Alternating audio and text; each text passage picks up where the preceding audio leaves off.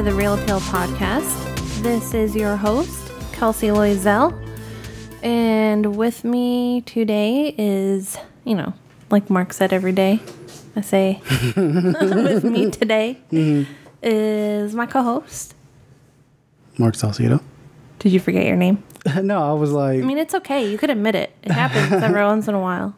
no, I started thinking maybe I should say something funny. And then I thought, no, no, I'm funny as it is. funny looking. I know. Hi, everybody. Hi. I have to tell you something. What is you have to tell me, child? Um, I try to say something, you know, really thought provoking mm-hmm. in front of every episode. My thoughts are provoked. They are? Mm-hmm. Well, that means I'm going to jail. okay. Anyway, um, sometimes I think there's no point at all. And that's the point. Like it starts off sounding really dark, you know, like like there's no point. Yeah, it sounds very nihilistic. But then the second half of it kind of lightens it up because like maybe that's the point. Like uh, live your life. yeah, some people may think it's cute. I think that's kind of bullshit. like, what kind of bullshit excuse is that? Thinking that there's no point. No, no, not that. Like the like the beginning part sounds nihilistic. I'm like, all right, I get what you're coming from. And you're like, well, maybe that's not the point. Or maybe that's the point. I'm like, that's bullshit. there there has to be a point. Really? Yeah. See, I'm pointing at you.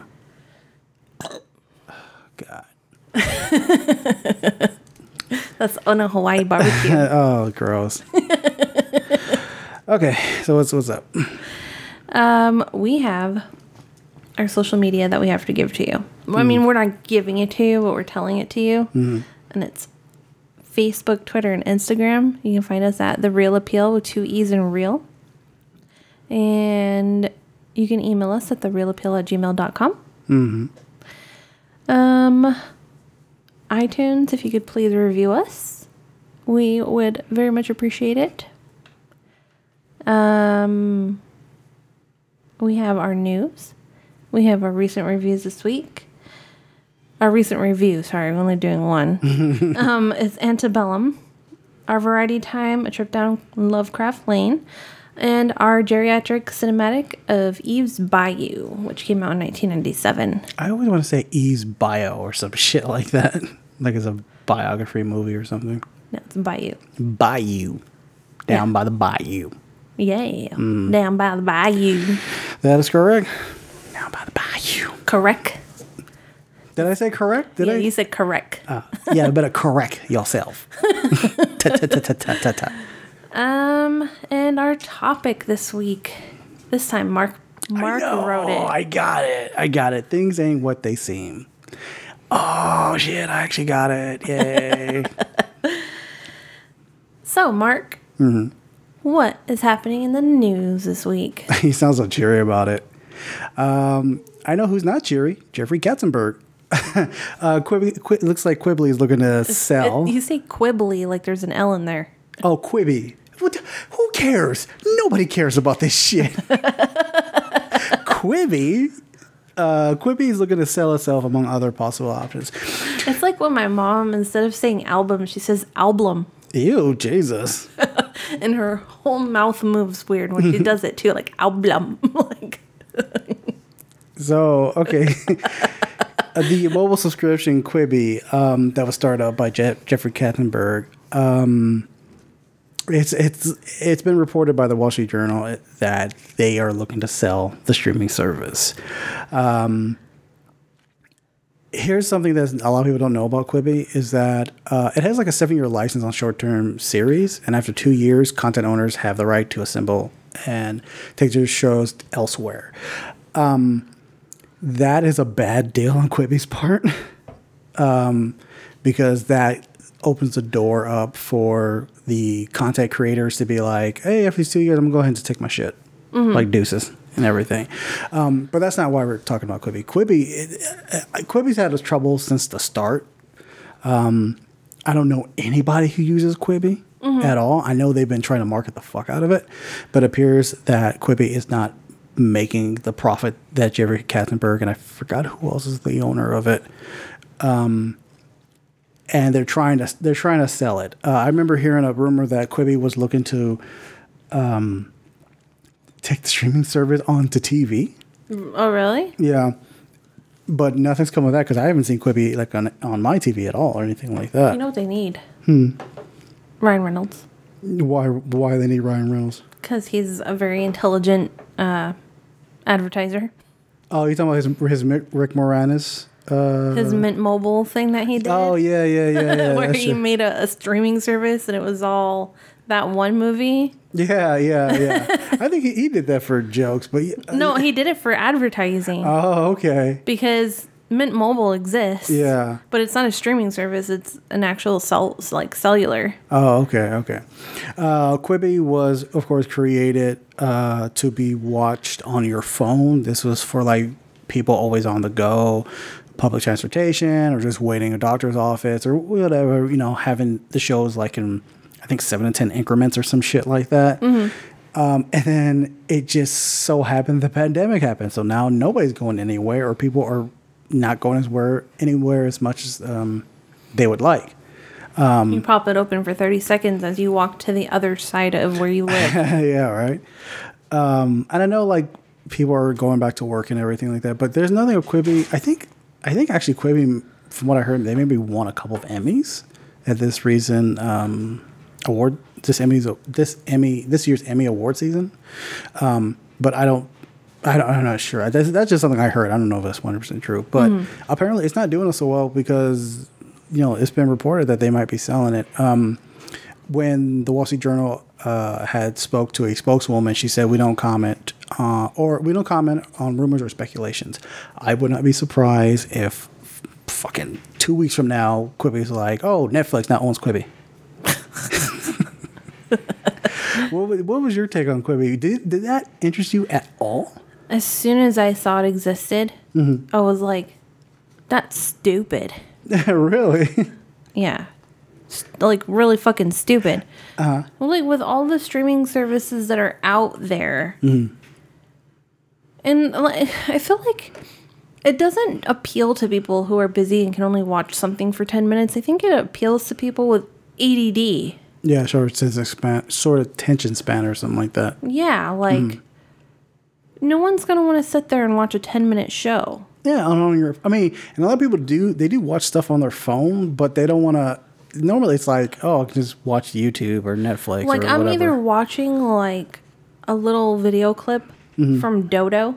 okay. of like a dog being rescued. Yeah. That might last two or three minutes. Yeah, Or I'm watching at least a half an hour long show. and I think that's where they got the idea because of social media and shit like that. I think that's why the the people behind Quibi got that idea and it's like, oh, we there's a market for it. We can definitely make money off of this. yeah, but it's not on social media. You have Hmm. to actually get into it and look for a show like you would anywhere else. Yeah. It's not just coming across your like part of the reason why I think it works so well on social media is because it comes across your feed by accident.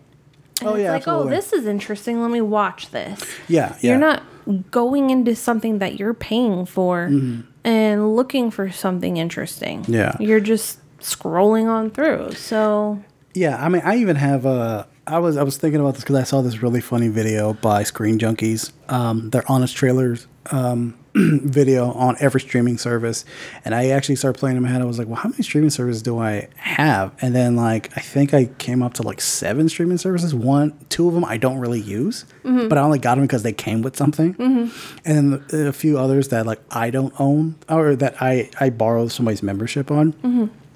So I mean, this is Quibi stacked on top of like Netflix, Hulu, Disney Plus, Amazon Prime, uh, Apple TV, and all that kind of stuff. It's just like, all right, it's getting to the point where it's like, all right, this is like cable now, and what? And do I even need Quibi?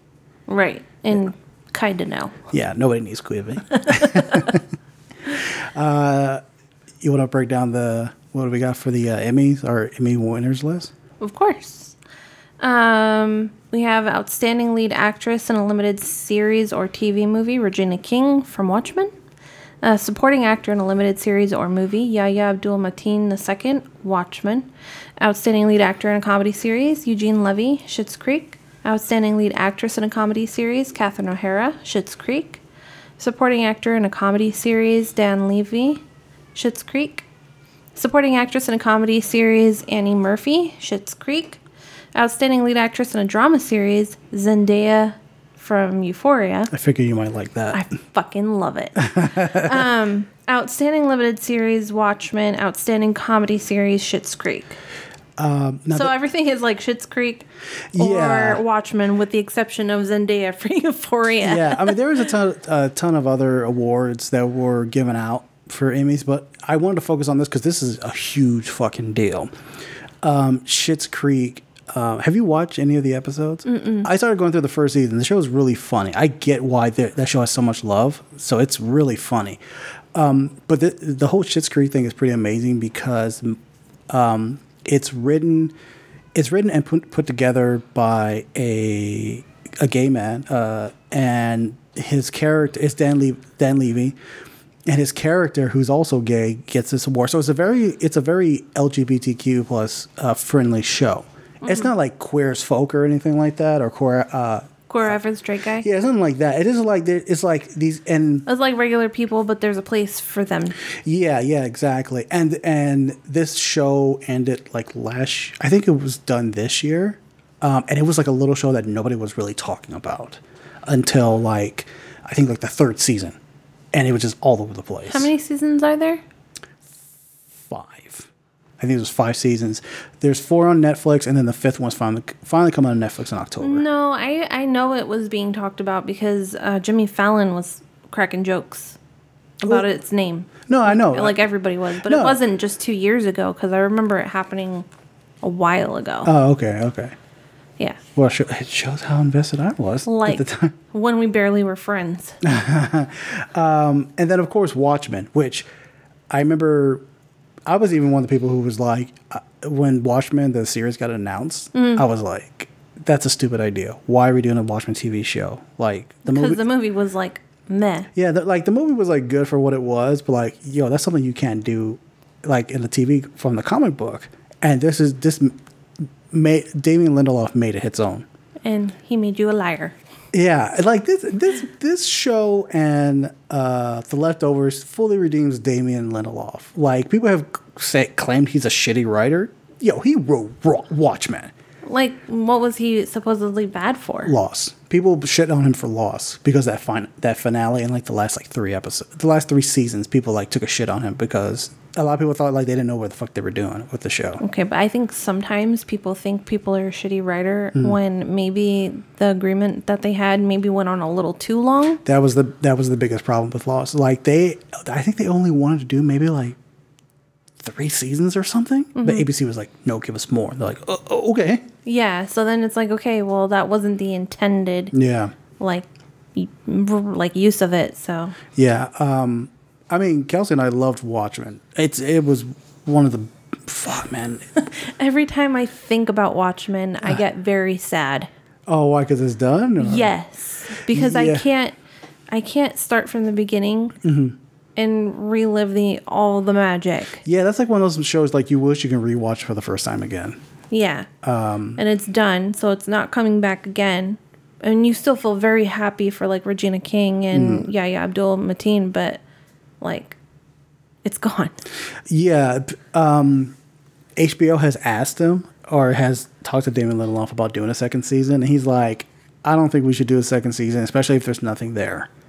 And Watchmen was very, he was very close to the material growing up reading the comic book.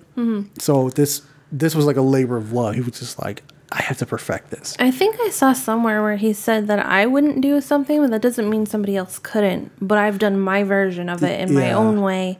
And I would love to see somebody else do their own version Mm. if they want to, or, you know, or in like the same universe, not necessarily those same characters, Yeah. but like do something else, like do something different. See, I, I I'm on the I'm on the other side. I think with the show had the beginning, middle, and end, and that should just be it. That that show was perfect. Yeah, just no, no, no. stop it. That's like, what he's saying. No, I know, but you're but you're you're on the side of like you that you're sad that there's no more. But would you want a second season? No. Oh, okay. No, I don't want a second season. I understand. I'm still sad about it, but I understand. Well, I mean, just rewatch it. I'm not a rewatcher. I have to give it some time. Then I'll rewatch it. The show's been off for a while now. Not long enough. I gotta give it like three years. Oh my god. I really hate rewatching things. Ah, okay. It's like having the same conversation again and again. And again. um, uh, last bit of news: She-Hulk. We got a She-Hulk now. Uh, Tatiana. Tatiana. How do you say? Maslany? Maslany. She has landed the role, the title role in Marvel's new series. I think this is totally awesome. Um, she was in, of course, people know her from Orphan Black, and she did. A, she gave a stellar performance in um, Perry Mason. There you go. Yeah. Perry Ma- I'm a brain went dead for a second. um, they have also tapped the director, Kat, uh, I said Corio. Uh, I knew- don't know. Oh, oh yeah, Coiro. Yeah, who has been tapped to direct this this series. I think this is totally awesome. There have been rumors going around for a while of who was going to be, um, who was going to be uh, She Hulk, uh, Jennifer Jennifer Walters, I think's her name. Uh, Kat Caro. Coiro. Coro, thank you.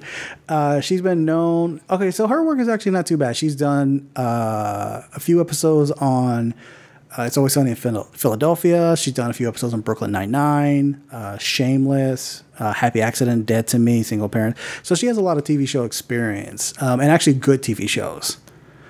Um, so I'm just glad. So you have a director and we have a writer.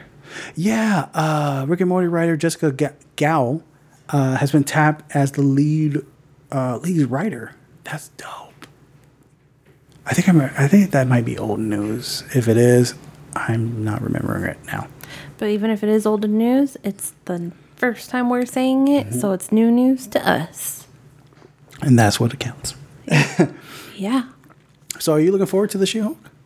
Um, I never really liked her that much as a kid. Mm-hmm. But I didn't see her very much. Mm-hmm. And it was always like with that veil of she was a female character in a man's show. You know what I mean? Oh, comic book, you mean?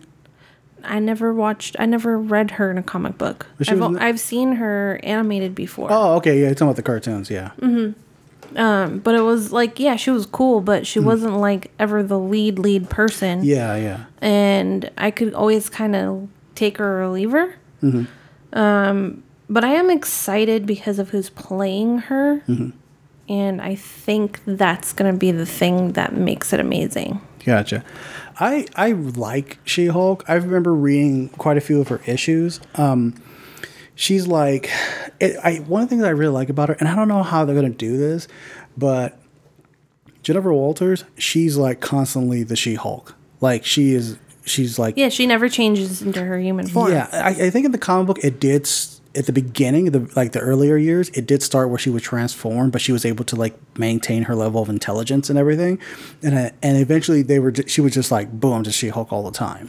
I think that's the thing. One of the things that I thought was weird. Um, that she was She Hulk all the time, Hulk was not Hulk all the time, and Yeah. she was intelligent, and he was a fucking idiot. Well, uh, because okay, so So then it becomes like the female support superiority complex type thing. Like even as a kid, I always thought that was kind of condescending. well the reason why she's She Hulk all the time is because she wasn't hit with gamma radiation like Bruce Banner Hulk. Uh, she was in like in a terrible car accident. And she needed a blood transfusion, and the only person she can get it from was her cousin, Bruce Banner. Um, so she got a blood transfusion and it transformed her body, but she only had like a little. She only had enough. Like I said, she wasn't hit with gamma rays, so she was. It just transformed her entire body. So that's why she was able to like keep that. Like it, she know Like way- it was more stable. yeah, it was more stable. Um, as in like Hulk, you know, Bruce Banner's Hulk has gone through like different variations. There's like Professor Hulk and Doctor Hulk and stuff like that. Um, but I always I did like her character because she's a lawyer. And people have been like, rum- people have been starting rumors that like that's how they're going to introduce her into the MCU as like Spider Man's uh, lawyer after uh, after what was it, Far From Home? Um, but obviously that's not going to be the case. I'm like I said, I'm just curious to see if if they're going to CGI her to like represent like the green skin or what are they going to do exactly? Yeah, I mean they're probably gonna do the same thing they did with Bruce Banner.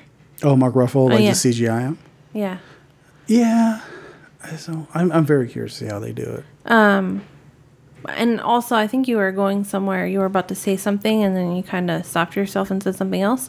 Um, I think you were gonna say she was in no way like condescending or Yeah. anything.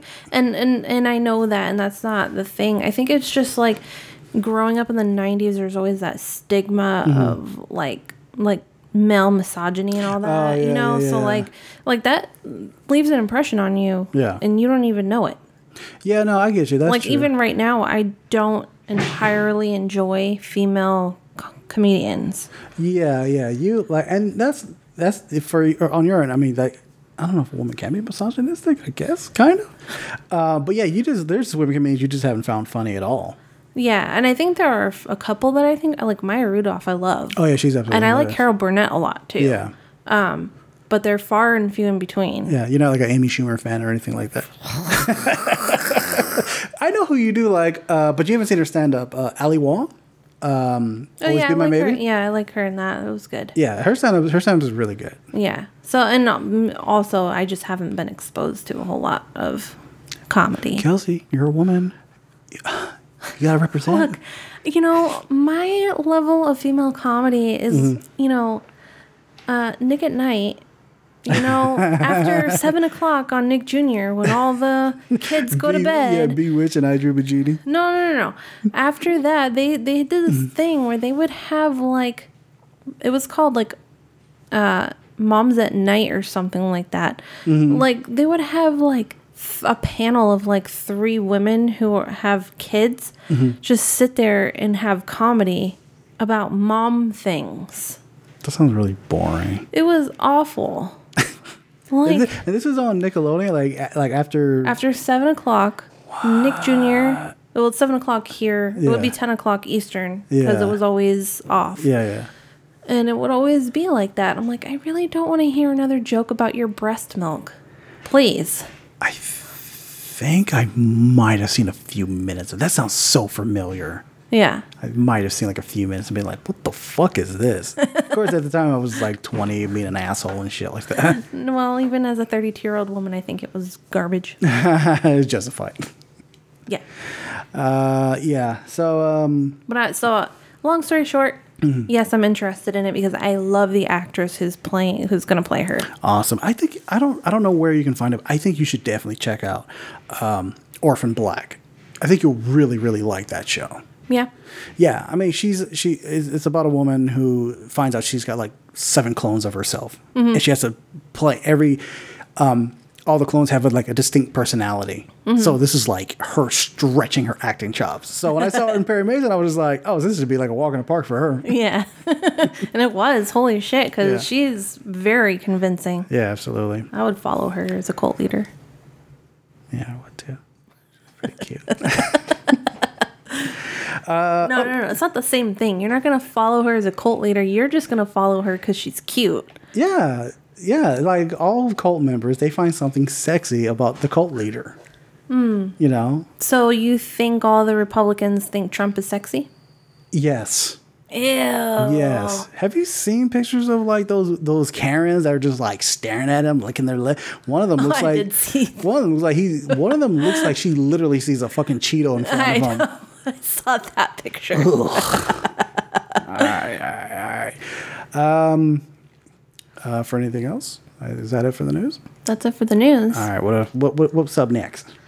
What's up next? What's up next? Uh, what's up next is uh, recent review of Antebellum. There she is. Guess what? Daddy is gonna get you dressed for school today. We are descendants of the gods. This land was always ours. But we must never relent. We're nowhere and everywhere.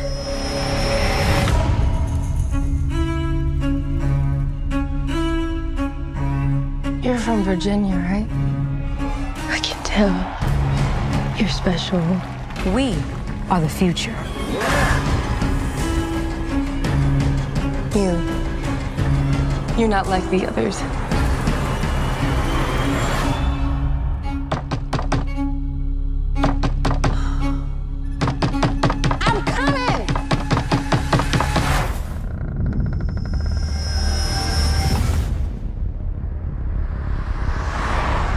Whoever you were before,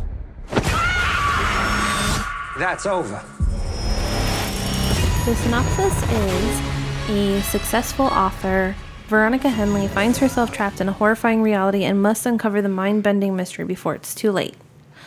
Directed by Gerard Bush and Christopher Renz, they also wrote it, and it stars uh, Jena Malone, Eric Lange, um, Janelle Monáe, Jack Houston, or Huston. Houston, you had it. Okay, uh, Kiersey Clemons and how do you say her name? Oh, uh, oh, uh, Gabourey Sidibe. Oh. Oh, si- oh sorry, Sidibe. Sidibe. Sidibe. I always get those backwards. Yeah. Um, Mark, What? what did you think about this movie? Highly disappointed.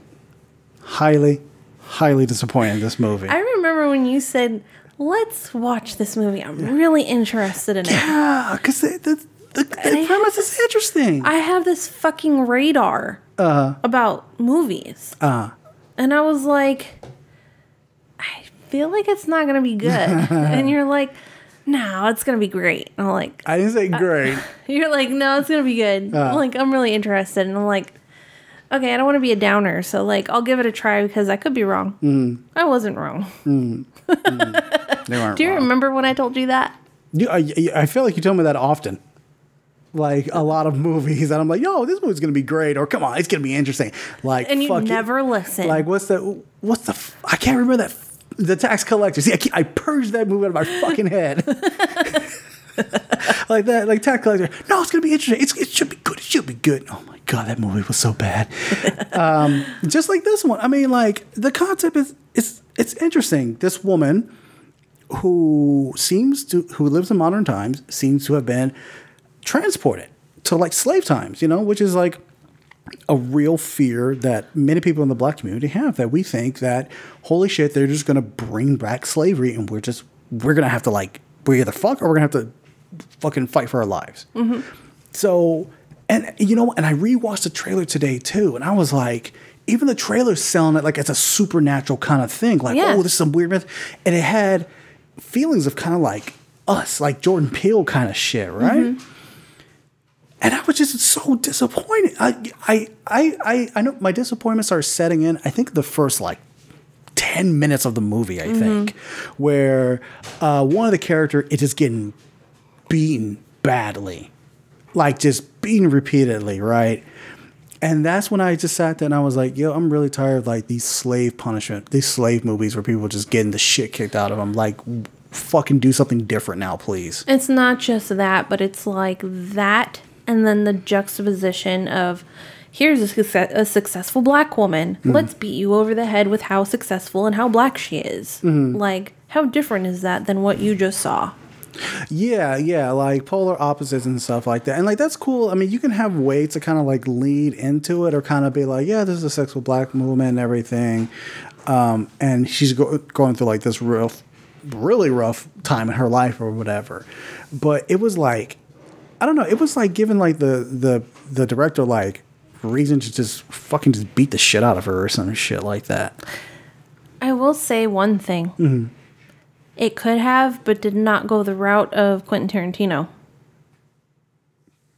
Oh, you mean like Django, Django and Jane? Like how he likes to throw the N word around a lot. That you know what? I'm not gonna lie. I'm actually surprised I didn't hear I didn't hear nigger at all during mm-hmm. this movie, like at all. And I was I was like, I thought this is supposed to be slave times, like Yeah, exactly. you know, like yo, like you're beating and like raping these women, but we draw we're drawing the line at the word nigger. like okay, I think there's a reason for that, and I'll I'll hold okay, my thoughts until we get into the spoiler section. okay. Um, is there anything? Uh, what did you think? What did you think about the performance? I thought Janelle Monáe's performance was great. She's always kind of hit or miss with me. I- and I hate to say it, but like, she's gorgeous, Mm. and also at the same time, kind of looks like an alien. Oh shit. Okay. Like you know, like it, like she had her hair one way and she looked Mm-hmm. great, and then she had her hair a different way, and all you saw was the angles in her face. Yeah. You know what? and I- her eyes are small like and i'm not trying to critique how she like looks as a person but i really think sometimes it has to do with how people do her makeup yeah. you know and like her hair and stuff so like there are times she looks stunning and mm-hmm. like and it's great it kind of goes with the story and then there are other times you know like when she's in modern times and she mm. doesn't look that great and you're like mm-hmm. like why did you do her like that Yeah. Yeah. I get what you're saying. Yeah. and it takes you out of the story because you're so and like because it's like a weird shift change. Like the consistency within the makeup department does not follow into the next scene or anything like right that. Right? Yeah because Yeah. i know like she's a gorgeous woman Yeah. but she doesn't always look it because of how they did her makeup and stuff Yeah, I, I'll agree with you on that. Like there, I remember I saw a, uh, I saw pictures of like a, a premiere event for this movie. Her hair was like cut short, uh, has natural curls, but it was like dyed red, but like Yeah. a nice kind of like, uh, like almost like a copper red kind of thing. Mm-hmm. She looked like damn hot in that outfit. I was like, yo, and her, I was like, what the, what's up? And then, you know, we were watching Antebellum. I'm like, yo, that angle's really weird on like her face, or it's kind of I don't know about that light on her. It's and I'm not saying they have to make her look beautiful all the time, but you're do when you're doing like constant shifts, even while she's supposed to be beautiful, you're just kind of like, whoa, okay, well, what's going on with the makeup? and it also has to do with the cinematography because i Mm. feel like not all people who study it Mm.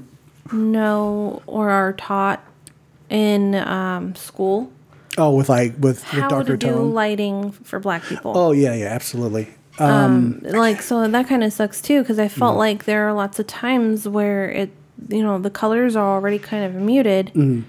and you're not doing her any favors either Yeah, I, I'll I'll jump on I'll jump on the um, or her teeth are too bright and it just looks really weird Uh, I'll jump on that train with you about the cinematography. Uh, I will say that some of the cinematography looks really great, yes uh, especially like near the end, which I'm sure we're going into details in the spoiler section. Some of it looks great, and then other times, it, the color it, it. I don't know.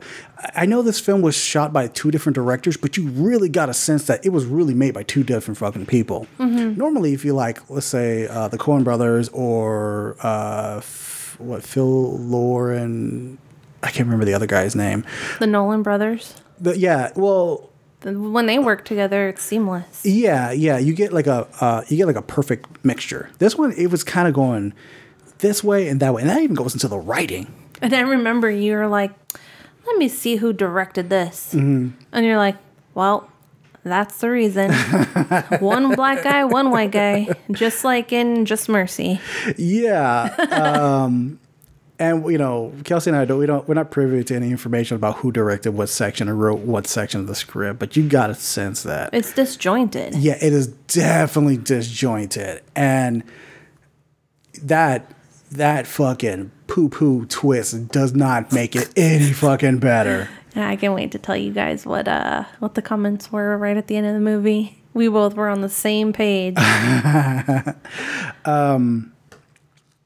Is there okay? Well, is there anybody? I mean, other than Janelle Janelle Monáe, um, is there anybody else in the performance that stuck out for you?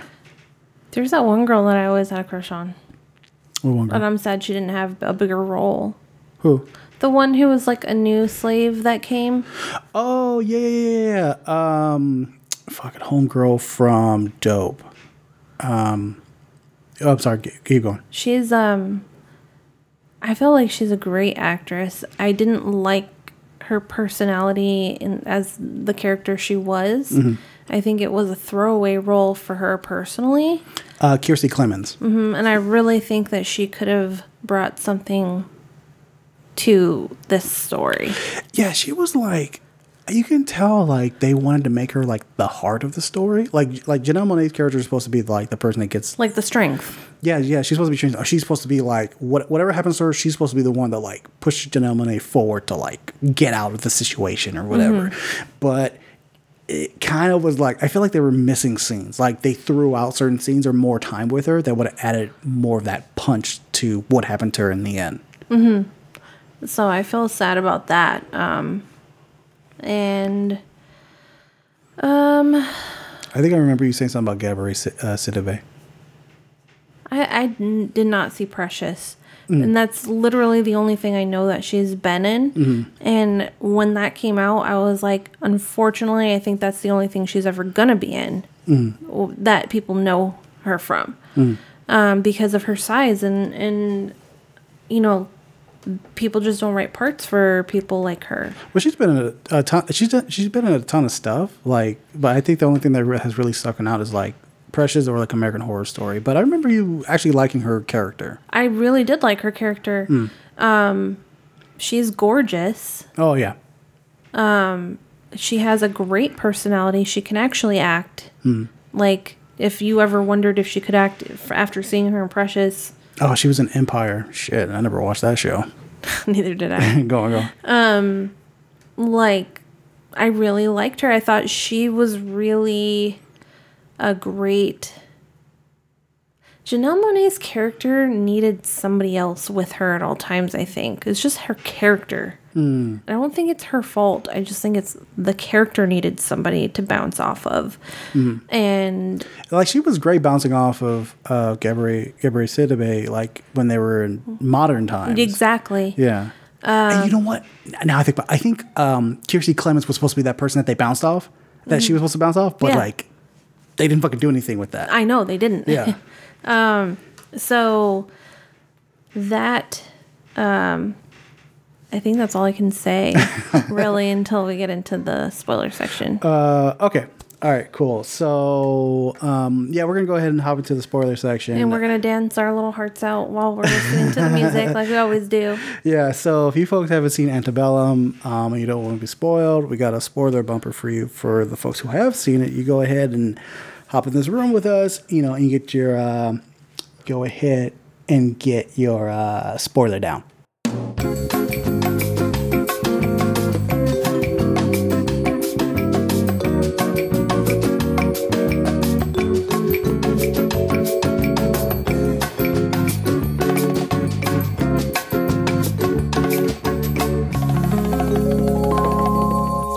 Section. We're here. We're here. We're queer. Get used to it.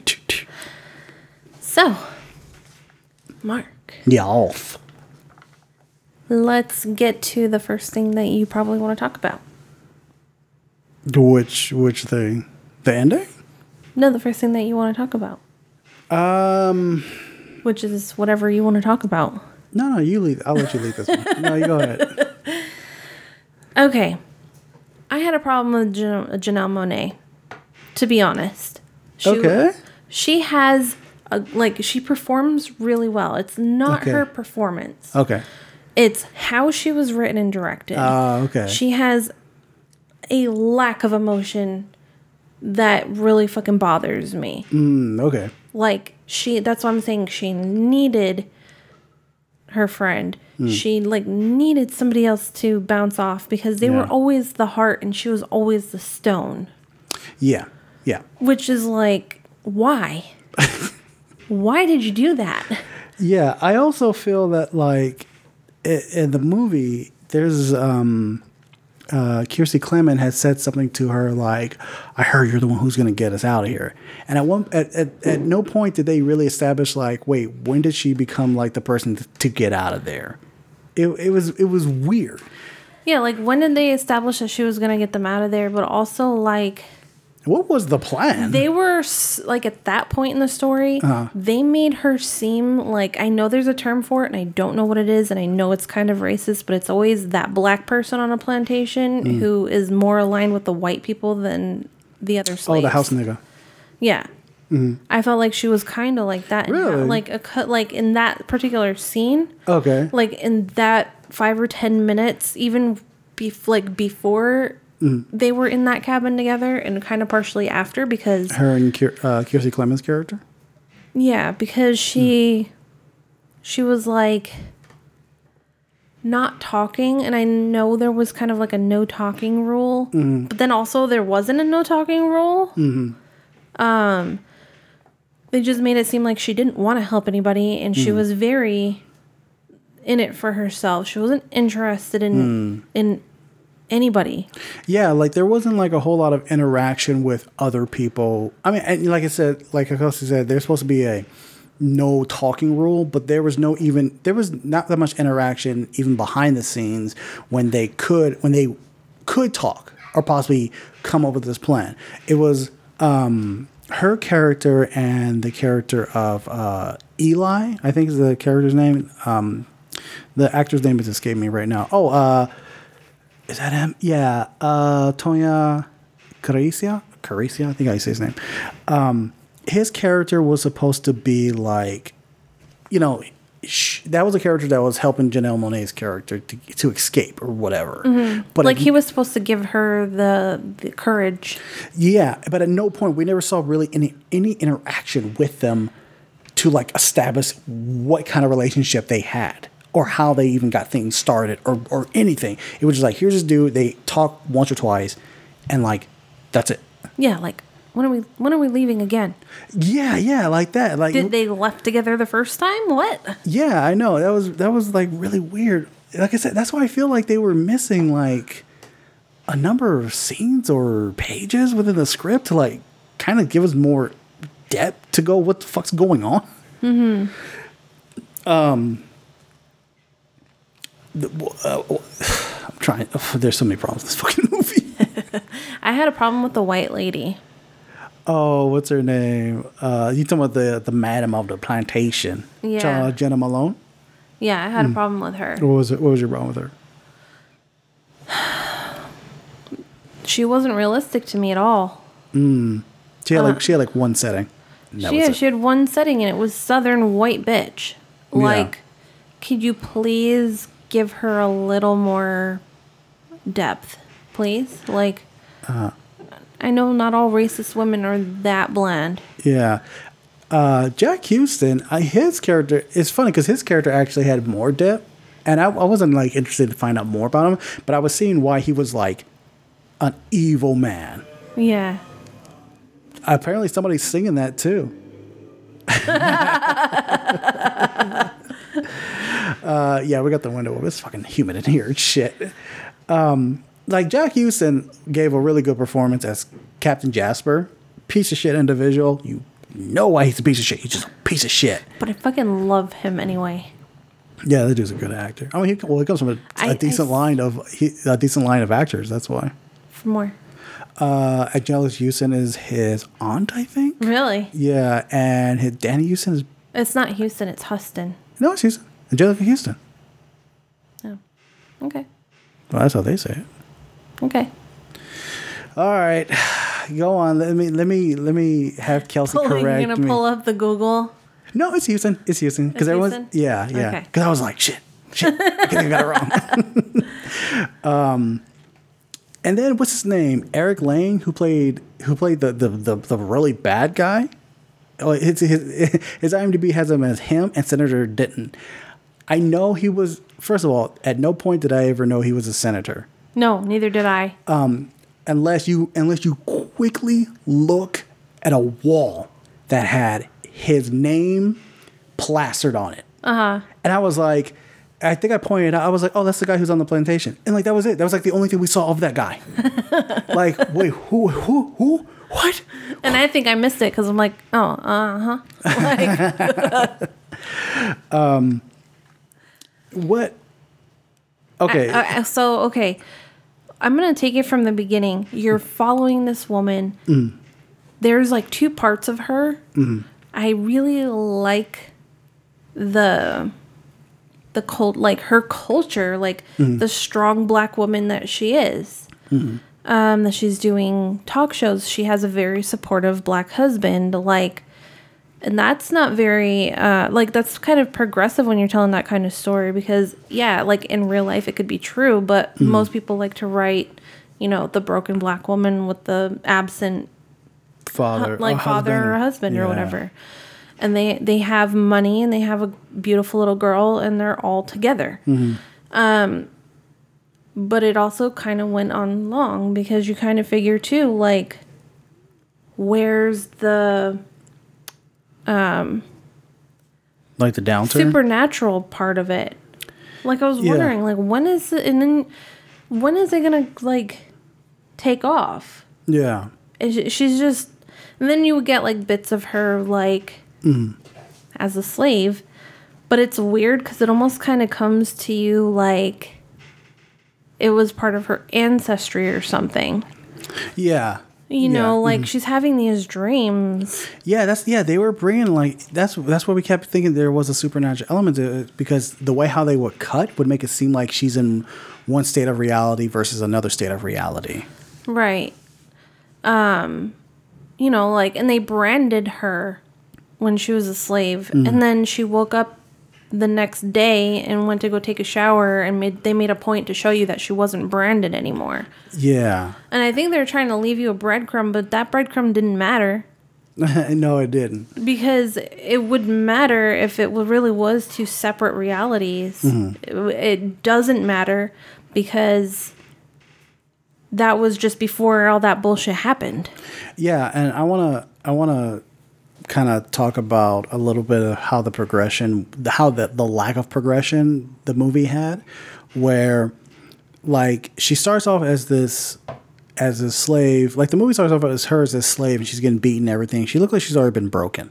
Okay, and then we are cut back to like her being the strong-willed black woman, successful author and everything, right? Uh, sociologist major and all that kind of stuff. At no point did we go, did we see? Okay, when did like when did when did they start breaking her? When did we see her her downfall to like being broken? It was just like she's broken and she's high. And now we're back to her being broken. Yeah, like you never see her right after she gets kidnapped. You see her kidnapped in Yeah. the car, and you see her maybe like two months down the line, Yeah, you know, at the least. yeah. And two months is enough time to really break somebody. Yeah, but we never got anything of that at all. We were just like, No, we got nothing in between, and Mm. that would have been a better story. yeah, and I, we're not saying like she had to be like beating the kick, kick. yeah, we kick- don't need any, you know, gratuitous rape scenes. We're not looking for that, Yeah, even yeah. though we did kind of get that anyway. Yeah, because it's supposed to be like a psychological thing of why she's broken. Yeah. Because it's revealed that there's no supernatural element. They just kidnapped him and took him to like a plantation down the south. Boom. Yeah. The village. That's what happened. I'm hearing a lot of village comparison. It fucking is. It is straight up the village. That's that's the thing that I was gonna say that we were on the same page because I remember you didn't say that. Mm. Yeah. I told you that, and you're like, I thought the same thing. Yeah, absolutely. Like I was like, this is the village. Like she's on a plantation down in the south, like Mm. at a Civil War reenactment camp. yeah, and antebellum. It's called antebellum. Yeah, it's Uh, called Antebellum, and like she's there, and like you see airplanes going overhead, and you Mm. see like I don't know. Then you see cell phones, and you're like, shit. Yeah, as soon as I saw that cell phone, I was like, all right, I'm done. This movie is just no. This movie just fucked up all the way. I just I just didn't care. Um let's bef- before we end it, let's at least talk about the one thing that we did like, and that was like the cinematography, right? Yeah, kinda. it starts off Uh. kind of like your hopes and dreams for this movie. this is gonna be fucking amazing. Wow, look at this. yeah, yeah. And then slowly you're like, this is pretentious. Okay, so yeah, it's this. I mean, it's this. It's the ending scene where she's like riding. She's riding on a horse Yeah, with an axe. Yeah, and you folks have seen that, but like that's the thing that like we were we were really digging on it. Kelsey and I were like of the same mind, but we didn't say anything, right? Mm-hmm. And we were just like, "Yo, this is really good." Like, "Oh, that looks that's a I know. I was I would, was not even looking at you for re- your reaction, which I usually do. Uh-huh. And I was I was so in it. I was like open mouthed, staring. yeah, and then it went on for a bit too long, and that's where because you could you could only go so far before something turns pretentious, and they were just like, "All right, this Yeah. is." And then for this one, it was you get the shot Mm. of the sunrise with the Confederate and the Union soldiers mm. about to clash into battle as she's riding this horse, you know, mm. with the axe in the air. And I'm mm. like, what the fuck is this shit? And an airplane above her. Yeah, Signifying, symbolizing that she's free. Free. free. Because you've got to live, live, live. God. That's a great movie. No, it's not. um, yeah, I mean, that's like, I think that's probably like the only. Well, I, I like I said, I'm more. I did like the cinematography to an extent. I mean, that Mm-hmm. slow motion scene was just like, all right, dude, we get it. We fucking get it. I remember that partway through the movie, bef- even before that, you were like, God, I like the cinematography. But Yeah. I was kind of more along the, like, in the mindset of these just look like pictures. like someone snapped a picture. And that's it. Like they're crisp and clear, and it doesn't have like that movie filter on it. Yeah, absolutely. So I was kind of taken out of it for like when they're in the fields. Mm-hmm. Like there's too much color.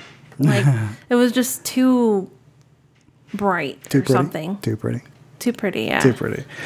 Um, yeah. Um, Also, all those black people in the fields, Mm. they look like they were just black people in the fields. Like just standing around or something like that. Mm, like they were normal people that they just put a costume on and mm. stuck them in the field. Like they didn't look mm-hmm. like they had been through anything.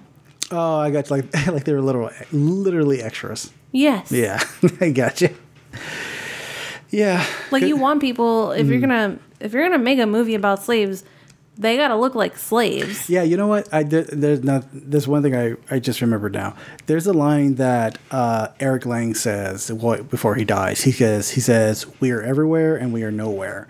At no point did I go, yeah, they're everywhere and nowhere. I was just like, who who who the fuck are you talking about? You made a comment when What he it? said that, what was the comment?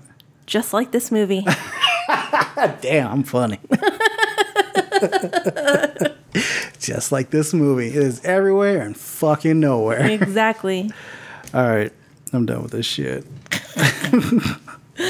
All right, what, what do we got up now? What's the what's the, what's the next segment we're gonna go hop into? We are gonna do our variety time.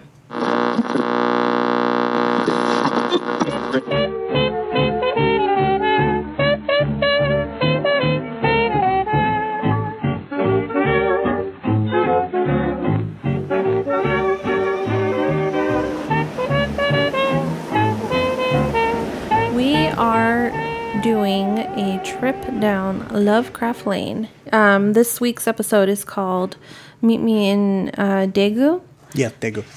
Tegu. directed by Helen Shaver, written by Misha Green and Kevin Lau. It stars Jonathan Majors, Jamie Chung, Pris, uh, Prisha Kim, Cindy Chang, and Alexis Rhee. So yeah, different different casts than we're used to from week to week. Yeah, this I I really like this episode because it's every episode seems to kind of have like a main character they follow. Would it be like Janae? Uh, sorry, uh, Jurnee Smollett. Jurnee Smollett. I want to say Janelle, Janelle Monáe. Jurnee Smollett or uh, Michael K. Williams or Jonathan Mayer, Majors. But this one actually follows more of Jimmy Chung. And that that whole part about her being a demon and shit like that, I was mm-hmm. like, what? yeah. um, I didn't think it's funny because like when the show starts, mm. you really get a sense that Jonathan Major's character Atticus mm. is falling into something mm. bigger than himself. yeah. But as the show progresses, and especially with this episode, you realize he has always been followed by it. Oh yeah, yeah, absolutely, yeah. Like he's not falling into anything. It was mm. always a part of his destiny mm-hmm. to meet these out like otherworldly situations and mm-hmm. things along the way.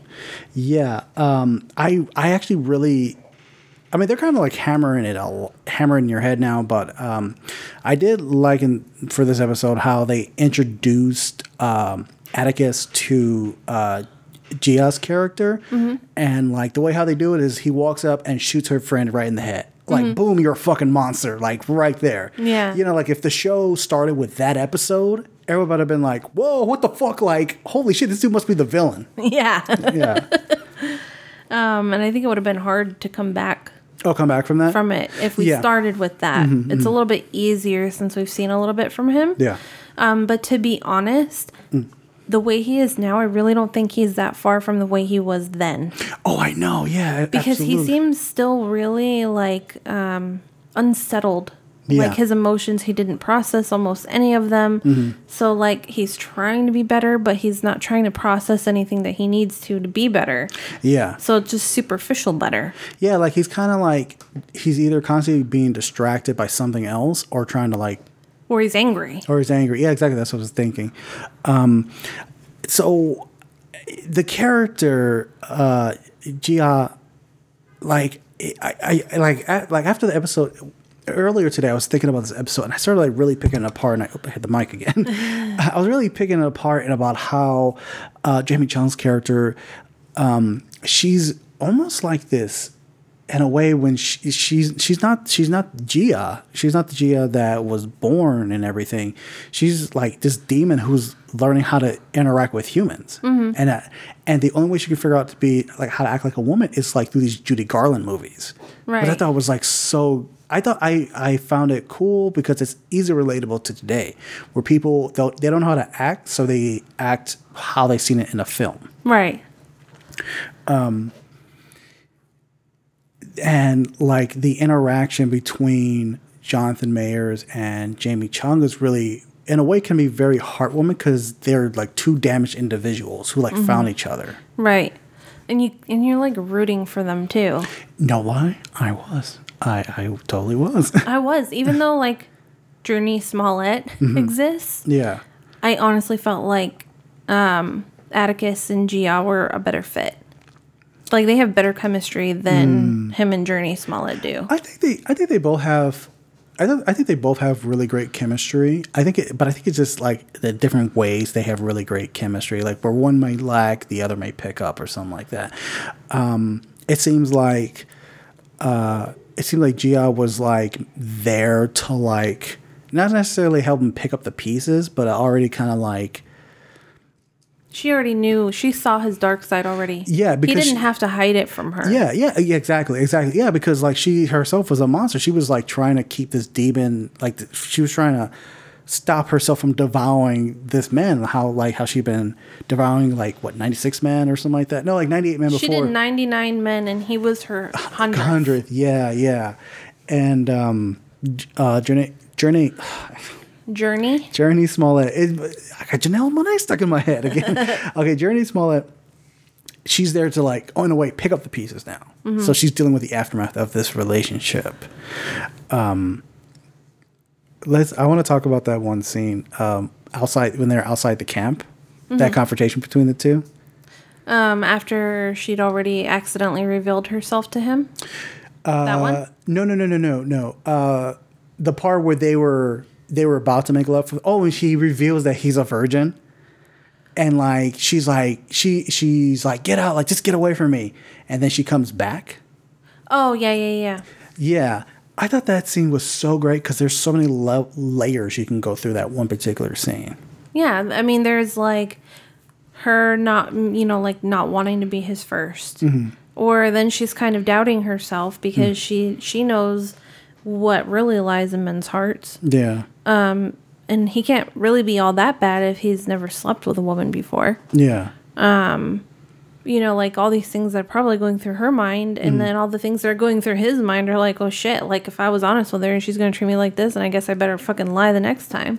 yeah, and it's also like she, she sorry. Um, Jamie Chung's character says this line. She goes like, "We've done monstrous things, but it can't dic- it can't dictate us and make us a monster." Which I was like, yeah, these people are like both monstrous people in like their own way. How she like devoured ninety nine men, and he's like killed and tortured people, but he, they won't let them like control who they are. There's different. I think there's two different scenes that are being meshed together here because there was a Oh, yeah. scene where he was, he told her sh that he was a virgin, Mm. and she said stop because she like realized she didn't want to devour him. Yeah, But then later on, Yeah. She accidentally reveals herself. Mm-hmm. And so like there's another confrontation that happens after. And that's the- I think that's the time that she says that we're both monsters, but we're not we're not what we seem. No, when she accidentally revealed herself, he took off, and that was the end of that show. Because remember, she went to go she went to go see her mother, and was like, "Okay, we got to go see the shaman." Oh yeah. Yeah, Once again. no, it's not you, it's me. It's okay. No, no, no. I'm here to walk with you. We're here to talk about it. It's all good. It's all good. Um, I did think that scene with um, their first date when they were watching the Judy Garland movie together. I thought that scene was very, very sweet. It was. It was funny because um, the only reason why women ever get onto that base um, is what they call comfort women, which obviously is like prostitution. Yeah, military term for prostitution. Yeah. Yeah. So, like, they always view those women as like communists mm. or like, or like fuck dolls or something yeah. like that. So she gets like heckled on her way onto base, and the guy is like that's leading her to Atticus is mm. like, you know, it's because the only women that come on base are, you know, what we just said. So she's starting to think in her mind like, oh fuck, I know Atticus like, sees what am like I that. getting into? Like, does he think I'm a comfort woman? Like, Yeah. like I'm not into that. And and he's like, no, he's got something special planned for you. And that kind of sounds a little sinister, but Yeah, I did. yeah.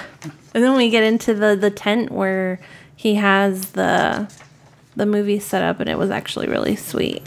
Yeah. Um, I'm very curious about the part, the scene, what happened after when um, they went to see the shaman. Um, because the shaman had said, um, like, you have not even, like, you're, like, what you trying to be a woman or you trying to be a human again is trivial to, like, the shit that's really out there. And, like, you have, like, barely, like, she basically says, like, you barely stepped your toe into the darkness. Yeah, she's like, yeah, you you haven't even um, met the darkness yet. Yeah, and like the mother has said, um, you know, has said that like you reach a hundred, a hundred men or a hundred souls you devour, absorb, and you will um, become human again. But even the shaman was like, no, you got more people. Like there are gonna be a lot more people you're gonna kill. Yeah. So I'm like, what? What? Like I. I, I know they did this episode not to just throw her away. I know she's gonna come back. I know she has to come back because Well, I'm, I'm still she- so in, interested in this character. And we've seen her, mm-hmm. like not seen her, seen her, but she's been in like a bunch of like the episodes already. Mm. Like he's thinking about her. He's like, he's seeing her like in a vision that she's not mm. really there. Like, mm-hmm. So it's like so would she be the woman that he fought in that room, like in the second episode? I think so. Okay, yeah, because I think that I don't, I can't remember that woman's face. It's, I all I keep picturing like her face being covered up. I, I keep picturing it um, pale, Oh, okay, like like it's mm, something's not right. Um, I think it's her though. I'm gonna have to look at it again, but I really think it is her. okay, Um, it- and it's the only thing that really makes sense because that's the thing that he's struggling with yeah, yeah, from being overseas. Yeah. It's either her or the woman he shot, Oh, okay, I get you. Um, but I think it's her. Yeah. So what did you what did you think about the the part where she was absorbing Atticus and she actually saw him dying? Um, I thought it was interesting because I thought it was it was con- a little confusing to me actually mm-hmm. because first of all he didn't die Yeah. when she did that. yeah. Second of all, die. Yeah. Um, you see him having sex with another woman, but they don't explain to you that you're seeing like his future. And I didn't get a good enough look at the woman in his bed's face. I think that was the, that had to be the future because he told her that she he, was a virgin. So that was probably like when he gets back overseas. Right, but um, that's what I'm saying. and It was confusing to me. I thought he had lied to her and she's seeing the Ah, truth. okay. But she was so cool about it. Yeah. And then it's kind of like a reveal that it was the future. Mm-hmm. So then then it became okay, now I know what's going on. Yeah, yeah. But I wish I had known that before I started seeing or right at the beginning of seeing that like little montage because um th- I would have been able to pay more attention and like pick apart everything he was seeing, like Yeah. she was seeing. Yeah. So, um, and I think, I think her seeing him die is like um, like a switch and bait. Oh, you think like maybe he's gonna die for like five seconds and come back or Yeah. some shit? Like he's gonna, gonna be- die. Look, they're gonna find all the pages, Uh. and he's gonna die as he's doing the spell, Uh. And he's gonna come back to life because he did the spell right, and that's supposed to happen. Okay, so I'm gonna be a hopeful, optimistic for his death. So you want him to die? I think he is gonna die because he's had an he he himself has dreamt that um that he died that he was that that he was dying like the where uh, I think it was last week's episode where he was running through the hall like he was kind of reliving that moment where he was running through the building I'm sorry through the mansion while it was on fire and when he like stops his like whole body catches on fire and everything so I think I think that and showing that kind of like leads to the I, the whole. I mean, not say hopefully. I think his character is gonna die. I feel like his character has to die. the only way that works Hmm. is if he gets Jurnee Smollett's character pregnant Real? Oh, because you want his to death to keep be. the bloodline going. Otherwise, the whole show fucking falls apart. I don't think so. I because like that. I mean, that can kind of be. I'm sorry, I'm bringing this. I'm sorry, I'm bringing Star Wars into this argument, but like.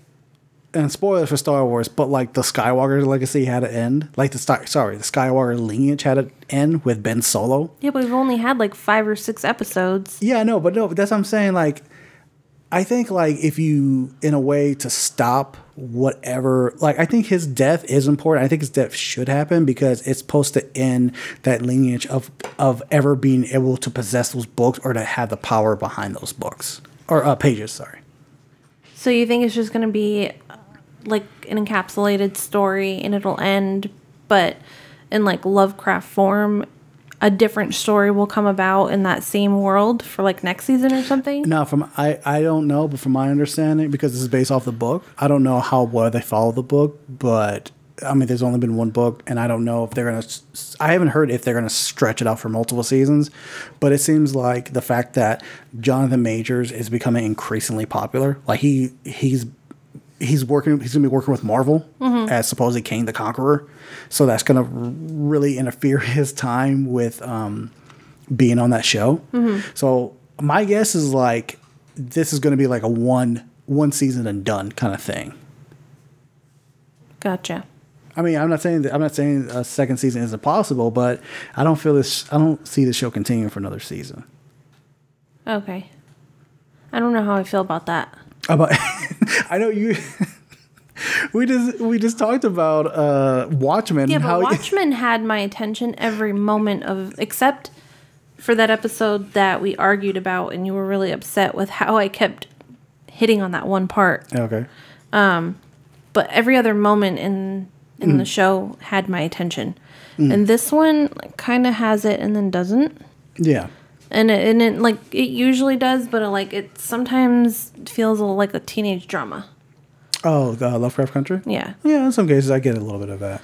Um, so it kind of takes me out of the story sometimes. Um, so I don't know how I feel about that because I'm like, if if it continues to be pretty good, like I would hope that it would get even better if it went into another season. Yeah. but if it only had one season, I wouldn't say that it's like Watchmen level good. No, no, I'm not saying Watchmen level good, but I remember early earlier in the in this episode you had said like how you're sad that you know we only got one season of Watchmen. I don't think I'd be super sad about this one. I know. I don't. I don't think so. I don't, I don't think I'd be sad either. I mean, I ended up. Uh, I have a copy of the book that I never read, so I was like, "Fuck it, let me just get the Audible version so I can listen to it." Got that free. Anyway, um, yeah, but like I said, I haven't heard, or I haven't heard. I don't think anybody's heard if they if they are stretching it to like one to multiple seasons, or if it's gonna be a one and done. But I can picture like the ending just being like done with it Yeah, because it seems like they're it seems like they're they're still building up something. they they are definitely still building. Yeah, which is funny because they build and tear down so much in this mo- in this show. yeah. Like uh, Two Spirits, Oh man, like they really built up, and you're like, oh my god, there's this fucking creature, like woman, Native American man woman thing. Uh-huh. And like dead same episode. Dead. D Dead. E D. Dead. Okay. There are dun, dun, dun, dun, 10 episodes. And this was episode six. So we still got four more. gotcha. So we'll see what happens. Anything could happen. anything could happen. Um, yeah, I, I enjoyed the episode. I like the fact that we stuck we took a step back from the from most of the cast and introduced his uh, character in a very fleshed out kind of way. I, honestly, Mm. I felt this was more Asian than Mulan. more more was- authentically Asian than Mulan. Definitely more respectable too. Shit. uh, yeah, I totally agree. Damn, you're just still on that uh, Mulan shit. Fuck Mulan. Did we review that last week? No, we no it we was two weeks ago. Two weeks ago. Man, this is a bad movie. Anyway, look at country. Uh, yeah, so I enjoyed the episode. Uh, Kelsey, did you enjoy it? Yes, I did. Okay. I really enjoyed it actually a lot. Like I told you, I and I hope it doesn't sound wrong, but like I feel like it's a good step back away from the blatant racism.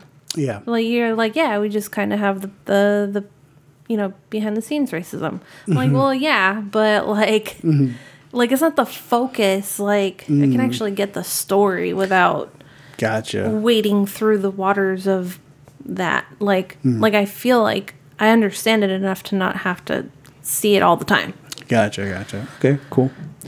Uh, no, no, no, no, no. I, I totally agree with you. I totally agree with you. Yeah. I to, I'm not. I'm not. That wasn't like a very like a dismissive comment or anything. I was like, cool, whatever. like i need your validation because you know like i'm white and you're black and if i say something like that and then you're like okay cool then i'm like oh fuck what No. did i say wrong No, i no, you're swear fine. i've never said i'm not a racist but i try really hard not to be That's fine. That's fine. You're not a racist. You're not a racist. I can validate for that. I've known you for like going on what five years now. You're not, and I don't. I don't hang out with racist people. I punch them in the face. So you're fine. that's why my face is sore Oh, shut the fuck up. Mario hits women. News at eleven. i always knew that Reel Appeal guy was an asshole Yeah, I know. Right? Well, whatever. Fuck y'all. okay. Um, we done? Yep we're done Cool. We're done. we're done All right. So, uh, what do we? What do we got up next? Now we are going to do our geriatric cinematic, Eve's Bayou. Memory is a selection of images, some elusive, others printed indelibly on the brain. Daddy loves you so much. I know. We'll dance at every party. Each image is like a thread, each thread woven together to make a tapestry of intricate texture. When I first met Lewis, I said to myself, he's a healer. He'll take care of me. Do you still love her? Men fought each other for the privilege of speaking her name. And the tapestry tells a story. And I find out he's just a man. You're in trouble. They're really mad. Who them? they always mad. And the story is our past. I'll never forgive you if you drive him away. The summer I killed my father, I was 10 years old. I saw Daddy. What? Daddy and Mrs. Moreau. That's a lie. What's wrong with her? Oh, she'll be all right. Have you told anyone? Because if you tell, I swear I'll do you harm. You know I love my sister, but she's not unfamiliar with the inside of a mental hospital. Sunday. Which one of your patients you're gonna see, Lewis? What was wrong with that lady? Some illness hard to put a finger on. Not every night he's not working. I know he's not. She thinks I'm driving you away. She's a child, Rob. How do you kill someone with voodoo? What did little Eve see, and how will it hunt her? Husband, father, and womanizer, Louis Batiste is the head of an affluent family, but it's the women who rule this gothic world of secrets, lies, and mystic forces. Directed by Kasi Lemmons and written by Kasi Lemmons. Um, it stars Jurnee Smollett, uh, Meagan Good, Lynn Whitfield, Samuel L. Jackson, Debbie Morgan, and Jake Smollett. Kelsey, Mark. what did you think about this movie? Um, on the fence. I knew you were gonna say. I was like, she's gonna say on the fence. I'm on the fence. Okay. Um, I don't think it was super well written. Okay. Um, actually, let me take that back. Mm. I think the story is probably super very interesting. Mm. It wasn't directed very smoothly. Mhm. Um, I love Jurnee Smollett's. I'm like I didn't know she was a child actor. Yeah, she's been acting for years. Um, I love her performance. Like Mhm. she has always been like a great actress. Yeah, a lot of the reviews back then gave uh, gave a lot of credence to her performance. Yeah. Mm. Um, I think it's stupid that they named her Eve because that's a really dumb name to give a child. Why? Eve, like, always think of like old women named Eve. Oh my god. Okay. I don't know. Okay. Um, Meagan Good. hmm I know I've seen her and stuff before, Yeah, she's been in a lot of stuff. but it's funny because I know I get her confused with other people. You know, Kelsey, we don't all look the same. I thought when I first met you, I was like, damn, is that Meagan Good? Oh my god. so stupid. I was like starstruck. she was um she was in Shazam. Oh yeah, she, She was. she played one of the, the family members of Shazam, yeah. Damn, she did not age at all. Shit. She did not age at all. Yeah, or she aged very little. I mean, well, she's probably like in her twenties. Damn. Anyway, You know what they say? what? they Shut say? up, shut up. What they say? Black don't crack. Yeah. um. Let's see. Well, it's it's interesting that you said about like the like you said what the directing was kind of poor or the writing, right? Yeah, it was one of the two, but I really feel like it was the directing. Yeah. Um, Kasi Lemmons has said that like her cut has been this film was like severely cut from the from what she originally intended. So that's Mm. why it could kind of come off as a bit disjointed. Um, like for example, I remember we were watching this movie and the mother, uh, Mos- mother, the aunt Mozelle, um, she had like this whole storyline Yeah. that like got dropped. You're like, whoa, where did plot B go? Yeah, yeah, straight up. And oh my, oh, actually, we'll talk about the wigs later. yeah, but like her plot, it, like, cause she, her character seemed very integral into like the story and everything. She, it, and and She's um, like like the base, like the like Jurnee Smollett is like the next generation of Mm. whatever magic and like mysticism is in Yeah, that, yeah. that family or in that area. yeah, And her aunt Mozelle would be passing it along to her. Mhm. So like she's like the the base Mm. of what like the base of what's going on. Yeah. Almost like if she's the matriarch, even though she's not, which is yeah. weird. Uh, correct me if I'm wrong. I don't remember. There's a there's a scene where um Jurnee Jurnee Smollett's character and Meagan Good's character, they're like she's trying to find out what happened on on that night with the with the father, and Mhm. she's like, you know, give me your hand so I can like sense or see what's going on or Mhm. second sight or whatever. Correct me if I'm wrong, but when did that happen? Like, when did she realize that she could do that? She never realized it. That and I think that I think they cut that out. They must have because it's like you like as the audience can see stuff that she's not quite figured out yet. Yeah. Um so you never have a moment of her realizing for herself that she has that ability. Yeah. Except like there's that moment where you know they had the party Mhm. and um Samuel Jackson and Mozelle's husband kind of get into an argument as she's trying to like get him into the car. Yeah, yeah, yeah, yeah. And I think they have a car accident on the way home or something, right? And Yeah, it's like a it's like a series of like cuts or something like that. And yeah, because because they want you to realize that Jurnee Jurnee Smollett, like her character, is seeing that. seeing it like in her dreams. So she she like that's why she wakes up that way. Uh, and she picks up the coin off the like the nightstand or the dresser whatever she's sleeping next to and she looks like she's like sad like she realized that he died and that's the Mm. coin that he had just given her cars drove by. Woo, that shit was loud. um but yeah like that's so I think at that moment she kind of knew at that moment that she could see but like that's the only thing that you ever get. It was never like I could use this for a purpose. It was always like this sort of happens to me sometimes. Yeah, or like her her and her her aunt Aunt Mozelle like never really had a discussion like, oh I I think I got what you got or whatever. Like the only time that like there was ever any mention between the two that about her and her second sight or whatever is where Aunt Mozelle is trying to like it's just like give me your hand so I can like read you and shit. And she's Mhm. like oh okay if you don't tell me you don't have to tell me. And I was just kind of like wait wait what? Do we mean not wait and what that was really fucking weird because they didn't tell you what she saw. Yeah. But you like I think it's because they wanted to keep the mystery Mhm. of it. Yeah.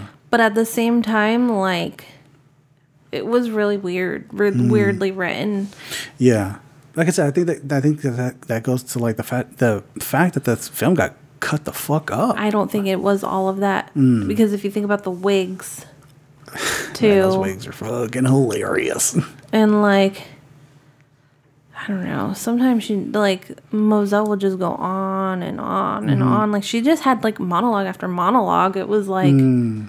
The mozelle show I did like, um, well, speaking of, of her monologue, I did like that part where uh, Mozelle's telling Jeanette, sorry, Eve, Eve's telling Eve about her, um, her husbands that that they have died, and I do like that part where she tells about her. I think it was like her first husband, Mhm. how he was killed right in front of her, and how like dramatic that scene was. Yeah. it was pretty cool how they were kind of like how she how the scene was being directed because one minute she's looking in the mirror, and as it pans back out, you see like what she is remembering through the mirror. right And then she like steps out and she's like now in the mirror in the mirror in the conversation. I thought that was some pretty cool directing. I was it was very like simple, but I thought it, I thought it was very effective. Right. I think Kasi Lemmons has some talent, Mm. but I feel like she probably needs someone to bounce off of. Okay. You know, like there are people who have lots of talent, but they just need someone to round them out. I get you. Yeah, yeah, yeah. Um, and I really like that that scene as well. Mm. But I really felt like she was telling Eve a whole lot of shit that that little ten year old girl did not fucking need to know. that's, that's true. Uh, damn, she directed an episode of Luke Cage, all sold out. I don't remember that one. And she directed that movie Harriet, which I heard is not that good. yeah, I felt like it was probably more of Eve's Bayou. What Harriet? Yeah. Have you seen her? No. Oh, But I always got a sense of like that's not gonna be a good movie. okay. And then everyone's like, "Oh, it's a bad movie." I'm like, "Yeah, Um, was there was there anything anything out of the movie that that stuck out to you or that you might have I don't know that you were kind of into that you liked? Other like I really, really liked Jurnee Smollett's Mm. um, Performance. Performance, Mm. like loved it. Mm. I like the chemistry between uh, Jurnee Smollett and like her siblings. Oh yeah, that was good. I think that was some really great acting. like yeah. sometimes it was Mm. very genuine. Mhm. Like like they're really arguing like they're siblings or they're really playing together like they're siblings. And two of them actually are siblings. But like Mhm. Meagan Good sometimes fit in Yeah. and sometimes she was like that racist term that I didn't want to say from the last movie. I don't think she was like that. I think she was trying to outshine uh, Jurnee Smollett though. No, As- but she like was knowing what her father was doing and trying to hide it. Mhm. She was like she knew what she was doing when she went downstairs to go be with her father. I think that's up for discussion though, because like when she's um because we get two sides of the story. We get like the father's side that he was drunk and he like forgot that that was his daughter, which first of all, fuck disgusting. And we got like what the mother felt about that scene. And then when we got the scene where like uh her where Eve grabs uh Cicely's hands to like read it, we never get like a full picture. Or we got like her version, which was like pretty extreme. Yeah. So I think I think that I think the I think that is supposed to like open up a discussion of like, well, how did it really happen? Was it really that intense, or is it just like a misunderstanding? No, I think it was the truth is somewhere in between. Mm, right? okay. I think she went down there Mhm. like to comfort him Mhm. and um, I think she kissed him on purpose. I think she kissed him, and he was drunk and like got into it. And if you remember, the next morning mm. she supposedly had her period, but it, mm. I don't think that was her period. That was her period. Like she picked up the panties. It was blood right there. That was her hymen. Eh, ew. You think it was that extreme? Yes. like she was bleeding because that was like she'd never been with anyone. Mm. And that's why she was so traumatized the next morning. Like no one acts like that when they've had their period. Ew. Like if anyone told me when I was a kid, like, oh, you had your period, I'd mm-hmm. be like, as long as it wasn't like some random kid in school, like if I mm-hmm. woke up with it and someone saw that was in my family, I'd be like, okay, what do I do? Yeah. My experience though was like I was 10 mm-hmm. and I had it like my my 11th birthday was right in the middle of my first period. and like and I and I hid it for 3 days as best as I could. Okay. And I definitely had an accident at school mm. and I was like the leper for the rest of the year because everyone was laughing at me and like making fun of me oh. because oh she tried to hide it but I was like not educated on it Carrie, that well. they're all gonna laugh at you. You haven't seen Carrie, but there's No, a scene like that. I watched that Oh, one. The the original one. Yeah. Oh yeah, they're all gonna laugh at you. Yeah. All that shit. Oh wow. So, um, like yeah, like strangers, you don't want them to know, but like Yeah. your family members is different. So that was very um telling i think that she had that reaction about her sister saying oh you had your period you know like yeah, and she did like she did fucking go nuts on her, like choking her to the point that was like, not her period oh my god. So i think he raped her Yeah. and that's why i think jurnee um, smollett's character eve at Mm. the end after she saw her sister she was pissed at her at first because she's like you didn't tell me like tell me what really happened because Yeah, dad wrote this letter Yeah, and the letter was very like uh like very like i didn't know what i was doing Yeah, but he was also like, it, he he's like, it breaks my heart that you think I would do this to my daughter. Blah blah blah blah blah. So do you think maybe it was like him trying to like play innocent on it? or- Yeah, play innocent because Okay. you know how he was. He was like, the women are always mad, and you know Mm. he's with this fucking trifling fucking woman, and like, you know, like he's always hanging around like women and stuff. Like, I don't think like he wanted. He was one of those people. Like there are people out there who look like they're. Like you want to trust them and they're good and everything, but they get away with a lot of shit Yeah. because people like them, like they attract people. Mm.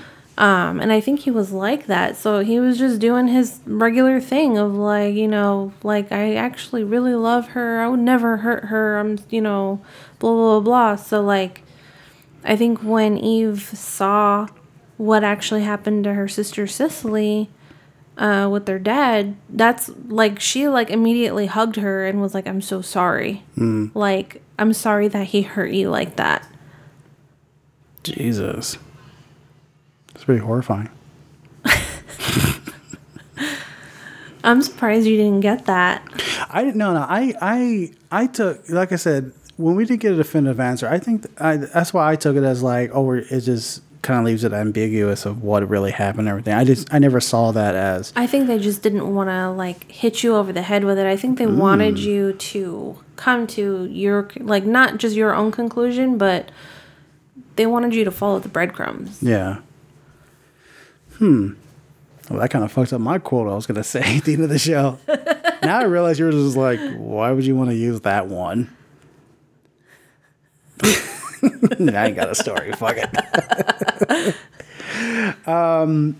Okay. Well. Uh. Okay. So, of course, this is a question I have to ask. I.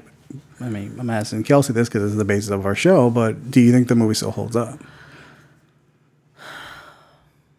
I don't. Hmm. But I'm not gonna say it wasn't enjoyable. Oh, you know what? I, I okay. Uh, you've already said it, but I just remember something I wanted to talk about. Um, the uh, the interaction between Jurnee Jurnee Smollett and uh, the voodoo priestess. I, her name's escaped me right now. Um, what did you think about that? Because I actually really enjoyed that. I thought it was it was funny. Like Mhm. first of all, that lady had a competition with Mozelle. Mhm. because they're both psychic. Yeah. And Mozelle thinks she's um like a what's the word? A thing that's not actually right. Like she's not an actual psychic. Oh, uh, a fraud. A fraud. Oh, fraud. Okay. She's a fraud. Yeah, yeah, I'm tired and it's humid. Um, okay. Mozelle thinks she's a fraud. hmm and um that lady i think had like thinks that mozelle like you get a sense that she thinks mozelle thinks she's better than everybody else Gotcha. Okay. so they have like this competition that's like almost like frenemy-ish Mhm. like they're not really friends Mhm. but they i don't think they hate each other they're just like in really hot competition with each other Yeah. um, and of course, you know, Jurnee uh, Smollett's character Eve, Mhm. she like realizes that this woman exists and that like maybe since Mozelle wouldn't teach her voodoo, Yeah. this woman would, hmm or she could go to her hmm and use voodoo to kill somebody. Yeah. And um, so I really like her because, um, like, there's one time where she's like, Eve stole a pineapple.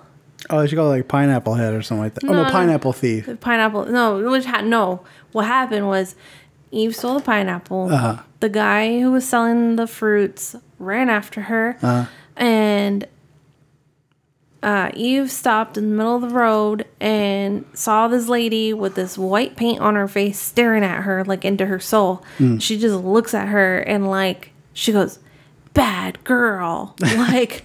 Like you're like not just like you're a bad girl, like oh you're a bad girl. No, but it was like you're cursed or you're evil or something. Like Yeah. you almost got a sense like she was telling her that, and so she drops the pineapple Yeah. and like runs, and then the lady gets a like a look on her face, like Yeah, like th- she was just fucking playing with her. Yeah, that was played by uh looks like Deanna Diahann Carroll. I think that's how you say her name.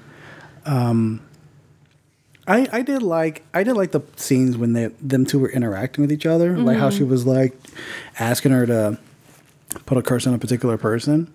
Like it seemed like she, you, like you took it as she was like fucking with her. Um the voodoo priestess. Because remember how you said like they, she took her money and everything and like put a Told her to come back. Yeah. she's like, come back on Thursday. Yeah. and I'll have this thing for you. And she came back, and she's like, "What are you doing here?" and she's like, "You told me to come back." And she's like, "Oh, I already did the thing." Yeah. And she's and so I kind of almost thought that she like was fucking with her, Yeah. but then like her father died. Yeah, father, father's getting shot for all his infidelities and shit like that. Yeah. So like. Not for getting shot for having a bad wig, like some of the people in this movie. I think it's good what the movie does though, where it Mhm. kind of leaves it ambiguous. Was it voodoo? oh, was or was or it like, was it just his time because all of his fucking infidelities caught up with yeah, him? and also because it wasn't also her doing, not just the voodoo part, but remember she she did She ki- d- yeah, she did go and tell. she did tell uh his name Roger is that right? Is it Roger uh Guenveur Smith? Yeah, she ended up telling that his character, but like, oh, I think I saw my dad and your wife somewhere or something like. Yeah, he's she's like they're both really lonely all the time. yeah, yeah, yeah. and that's when he's like, "Oh shit." um, so uh, to pick up where we we're about to end, you think it's you, you think it's so you enjoyed it, right? I enjoyed it. I just don't think it holds up to like n- most people aren't going to want to watch that today. Yeah, yeah, I got you. Um, I did enjoy it. I can't see a lot of issues like with the story, like it's being disjointed, and like how I said, like plot B just like disappeared out of Mhm. nowhere. Um, uh, Jurnee Smollett, of course, is phenomenal in it. She's always had all those teeth. She's got a huge ass smile. Yeah, But it like works for like I'm glad like I'm sure she probably felt awkward as a kid with all those teeth, but like she has like a Hollywood fucking smile Oh, with all of those teeth now. she got that big beautiful smile now. Yeah. I mean, it was beautiful back then too, but like, like you yeah. know, like children always look fucking awkward when they're growing, and it kind of did look a little awkward on her. Yeah, I can show you some horrible pictures of myself as a kid. You'd be like, ew. You should show them to me Nope. so I can, you know, laugh at you. Nope. I want to keep this handsome face always in your mind. Just just the handsome part. Just everything else is the poo poo face. No, I ain't have it. uh, okay. So that's it. We done. We're down. We down. Okay, folks. So that's going to be the end of our show for this week. Uh, we want to thank you all for joining us.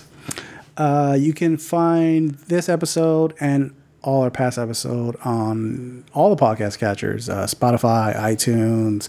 We're on Amazon Music now. Woo woo. We're gonna get that Bezo money. Going to the Bezo pool party. Google, we got Google recently too.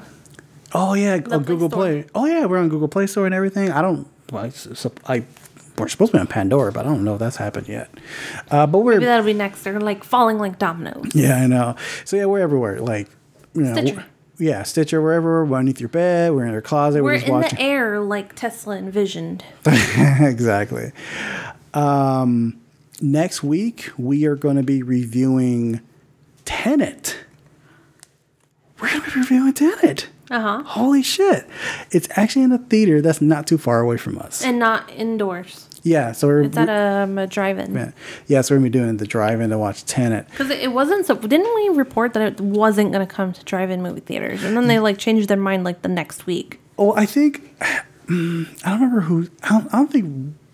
I think Warner Bros. did go like, yeah, let's do. Oh yeah, because Nolan didn't want it to come out and drive-in. He wanted to come in like the theater theater going experience with IMAX and everything. And Warner Bros. is like, no, we need this money, man. yeah. Uh, so yeah, we're gonna be reviewing Tenet. Um, if you folks haven't seen it yet, if you want to see it, you know, be careful going out there to check out the film. Um, we are going to be pairing Tenet with 1995's 12 Monkeys, the Terry Gilliam, uh, I guess sci-fi sci-fi story.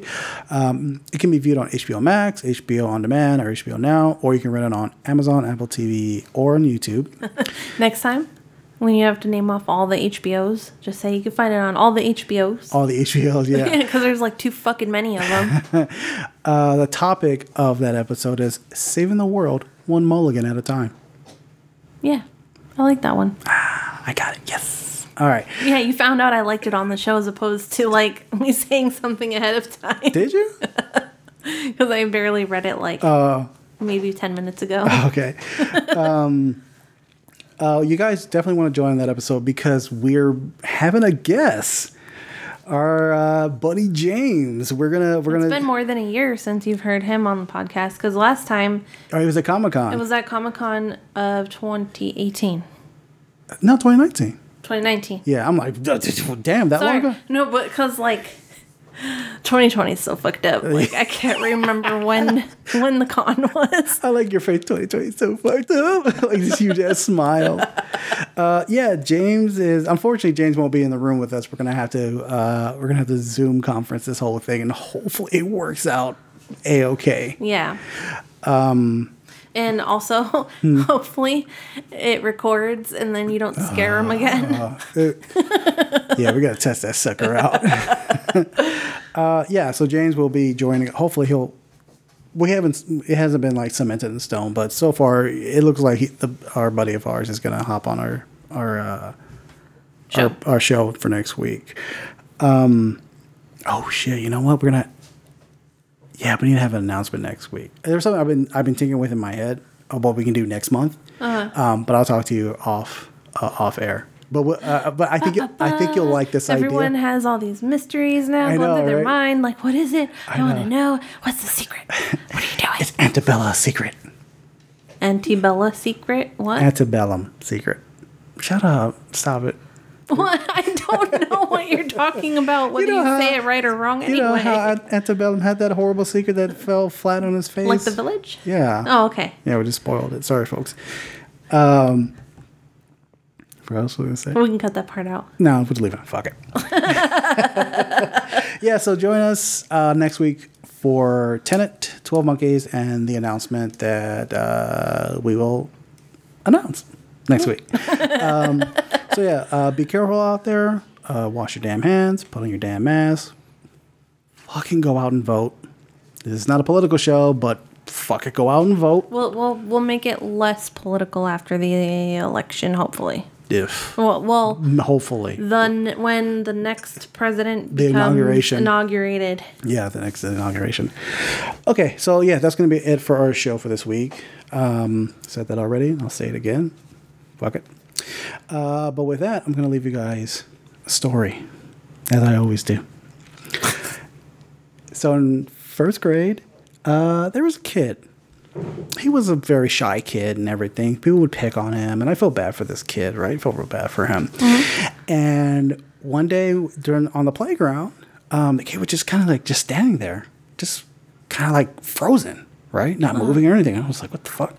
So I approached the kid, and I was like, hey man, you doing okay? And I, I had this whiff, this smell. The kid had shit his pants. Ew. And I was like, oh, fuck. And then I wasn't the only one who noticed because the kids that had been bullying him before smelled it too. But they were like, someone shit their pants. Who did that? Who did that? Oh. And then right there, I thought, you know what? I'm going to go ahead and just be a hero. And I took a shit in my pants. and I took all that blame. They were like, oh, it's Mark. It's me. I was like, yeah, we can do about it. Ew and that and, you know they, they didn't they didn't they obviously couldn't pick on me. And that was like the end of it. Right. Hmm Like Happy Gilmore. yeah. Yeah like you Happy know, Gilmore. when uh, Adam Sandler peed his pants. yeah true story. Right here. You heard it here first. So the kid looks at me and he's like Mark like "Oh, thank you but why'd you do that? You know? And I looked at him and I had just seen Eve's Bayou even though the timing's wrong because this is first grade in 1995 I just saw Eve's Bayou No, but it's like because of the magic from Eve's Bayou, you were able to see it ahead of time. That's why. Yeah. So I had just seen Eve's Bayou and I, I looked at him and the words came out of me as such. Sometimes a soldier falls on his own sword.